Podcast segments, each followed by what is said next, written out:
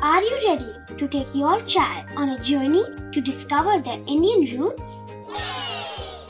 Introducing Chimes, the ultimate audio platform for young minds aged 3 to 15. At Chimes, we believe in the power of storytelling to connect children to their cultural heritage. From captivating folk tales to colorful festivals to mesmerizing history, Chimes brings the rich stories of Indian traditions to life. So connect your child to their Indian roots with us. Download the app today and start the journey. Search Chimes Kids Audio Stories and Podcasts app on Apple or Google Play Store. Chimes, audio that inspires.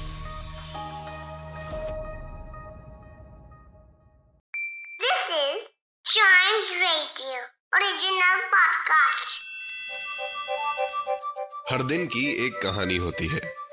कुछ ऐसी बातें जो उस दिन को बना देती हैं हिस्ट्री का हिस्सा। तो आइए सुनते हैं कुछ बातें जो हुई थी इन दिस डेज़ हिस्ट्री! शुरुआत करते हैं इतिहास की 1869 से।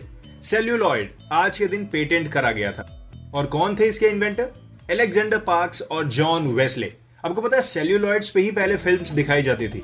यस सेल्यूलॉइड्स को गिटार पिक्स के लिए यूज़ करा जाता था टेबल टेनिस बॉल्स के लिए यूज़ करा जाता था म्यूजिकल इंस्ट्रूमेंट्स के लिए यूज़ करा जाता था, और ऑफ़िस इक्विपमेंट के लिए भी यूज़ करा जाता था। सेल्यूलॉइड का इतना ज़्यादा यूज़ था। वो तो अभी डिजिटल हो गई हैं चीज़ें, इस वजह से शायद उसकी यूज़ अब थोड़ी कम हो गई है, लेकिन पहले सेल्यूलॉइड नहीं होता तो फ़िल्म में नहीं देख पाते लोग, और आज ही के दिन इसको पेटेंट करवाया गया था। बढ़ते हैं आगे 1930 में आज ही के दिन सॉल्ट मार्च एंड हुआ था। जो गांधी जी ने सॉल्ट मार्च छेड़ा था, जो उन्होंने इतनी बड़ी मार्च की थी, वो खत्म हुआ था और एक उन्होंने लंप बनाया था सॉल्ट का और मड का। मड मतलब दलदल। उसका एक लंप बना के उन्होंने ये अनाउंसमेंट की थी with this I am shaking the foundation of British empire yes British empire को हिलाने के लिए ही सॉल्ट मार्च क्रिएट करा गया था। और लास्ट एपिसोड में मैंने आपको बताया था ना कि सॉल्ट मार्च किस वजह से करवाया गया था? सॉल्ट बनाना इंडिया में प्रोड्यूस करना का मतलब यही था कि अब ब्रिटिश लॉ की बिल्कुल नहीं सुनी जाएगी क्योंकि सॉल्ट हम खुद ही प्रोड्यूस कर रहे हैं। किसी दूसरे से मांगने की ज़रूरत नहीं है। बढ़ते हैं आगे। 1965 launch of early bird early bird का नाम सुना आपने? ये सबसे पहली कमर्शियल कम्युनिकेशन सैटेलाइट थी जो कि अर्थ के जियो सिंक्रोनस ऑर्बिट पे थी।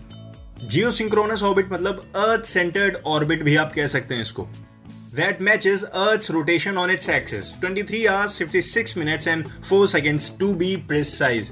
Geosynchronous orbit.